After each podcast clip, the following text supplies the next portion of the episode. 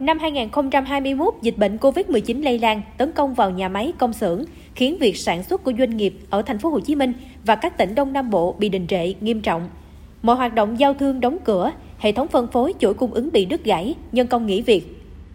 Trong bối cảnh khó khăn bởi sự khốc liệt của dịch bệnh COVID-19 lịch sử, kỳ họp thứ nhất của Quốc hội khóa 15 ra nghị quyết số 30 ngày 28 tháng 7 2021 về huy động cả hệ thống chính trị trong thực hiện, triển khai quyết liệt, đồng bộ, sáng tạo, linh hoạt các chủ trương, biện pháp để kiểm soát dịch COVID-19, thực hiện mục tiêu kép vừa bảo vệ sức khỏe của người dân, vừa duy trì phát triển kinh tế xã hội.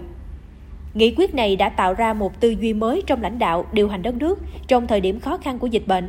Vào thời điểm ấy, các địa phương trong vùng dịch là thành phố Hồ Chí Minh và các tỉnh Đông Nam Bộ, ngoài các biện pháp phong tỏa, khoanh vùng dập dịch, đã triển khai các giải pháp duy trì sản xuất như một cung đường, hai điểm đến, ba tại chỗ, tập trung nguồn vaccine, ưu tiên tiêm cho người lao động, tuyến đầu chống dịch.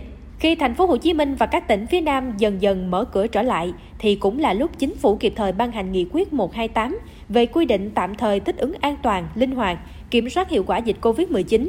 Trong bức tranh toàn cảnh của một khu vực đứng đầu cả nước về kinh tế nhưng bị dịch bệnh tàn phá điều đứng, nhiều doanh nghiệp đứng bên bờ vực phá sản do đứt gãy chuỗi cung ứng, chuỗi sản xuất, chậm đơn hàng, thiếu hụt vì dòng tiền, khủng hoảng về lao động. Thì nghị quyết 128 như liều vaccine để giúp doanh nghiệp dần dần phục hồi sản xuất kinh doanh.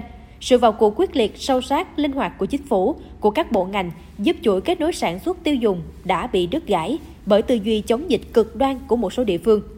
Bình Dương là một tỉnh chịu ảnh hưởng nặng nề của dịch bệnh COVID-19 với số ca mắc tử vong trên số dân nhiều nhất cả nước. Thời điểm dịch bùng phát, hơn 60.000 doanh nghiệp trong nước và doanh nghiệp có vốn đầu tư nước ngoài tạm ngưng sản xuất do có nhiều ca mắc COVID-19. Nhưng hiện nay, hầu hết các doanh nghiệp đã khôi phục và ổn định sản xuất.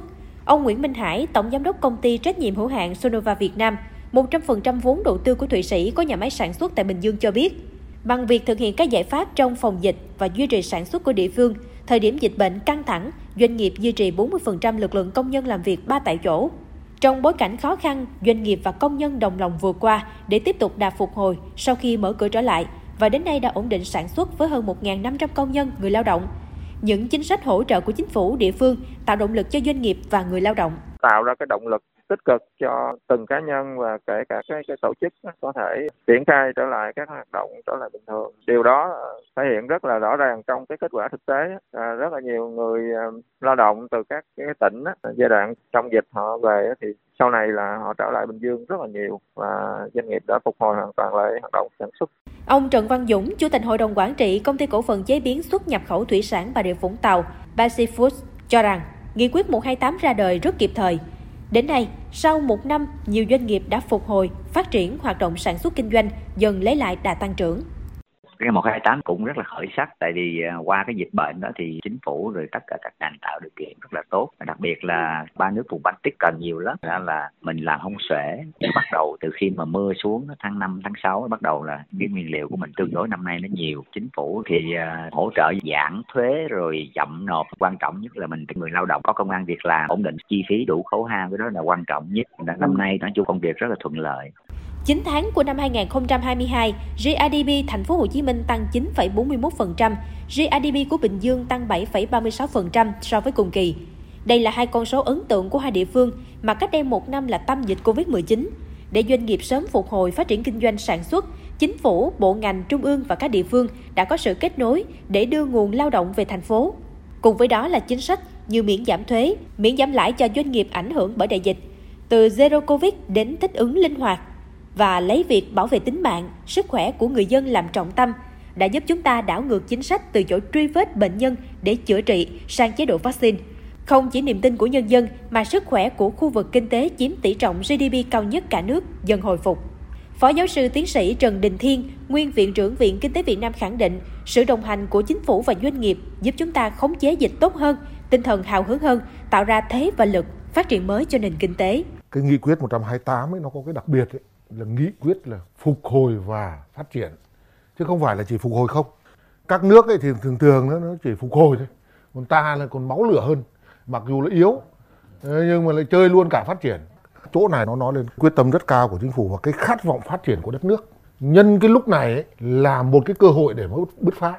Thì cái cách tiếp cận về phát triển về cải cách trong cái cơn đại dịch của chính phủ là nó thể nó rõ phải nói là tôi đánh giá rất là cao cái chủ trương này. Dịch bệnh được khống chế, cả nước đã trở thành vùng xanh, sức sống của doanh nghiệp đang phục hồi và phát triển mạnh mẽ trở lại. Song, trong bối cảnh nền kinh tế vẫn còn đó những khó khăn bởi diễn biến khó lường của kinh tế, chính trị trên thế giới. Để tiếp đà phục hồi và phát triển sau đại dịch, doanh nghiệp mong muốn chính quyền tiếp tục chia sẻ, hỗ trợ công nhân lao động. Ông Nguyễn Phương Nam, Tổng Giám đốc nhà sáng lập công ty cổ phần đầu tư Robot và bà Trần Thị Hà Bình, Giám đốc nhân sự công ty trách nhiệm hữu hạn may mặc Poker Việt Nam kiến nghị các doanh nghiệp phải đứng trước cái tình huống là phải cạnh tranh về giá bán, về sản xuất và đội ngũ người lao động, vân vân rất là nhiều. Bây giờ doanh nghiệp cần uh, tỉnh hỗ trợ là làm sao để cho người lao động ngoài tỉnh á, yên tâm ở lại á, được giảm thuế hoặc chậm đóng. Thực ra nên có những cái chính sách đó. Ví dụ như không miễn được thì giảm hoặc giãn ra. Tại vì thực ra đồng vốn đồng tiền á, nó rất là khó. Ví dụ đơn hàng bây giờ nó đang giảm. Sự phục hồi của khu vực kinh tế năng động nhất của cả nước cũng đã minh chứng cho quyết sách linh hoạt, uyển chuyển, đúng đắn, đúng thời điểm của nghị quyết 128 để doanh nghiệp tiếp tục đà phát triển sau đại dịch thì rất cần sự quyết liệt của chính phủ, sự sâu sát của bộ ngành và chính quyền địa phương, sự linh hoạt trong chính sách hơn nữa sẽ giúp doanh nghiệp sớm hàn gắn vết thương do đại dịch để khu vực kinh tế phía Nam tiếp tục giữ vững vị trí đầu tàu kinh tế của cả nước.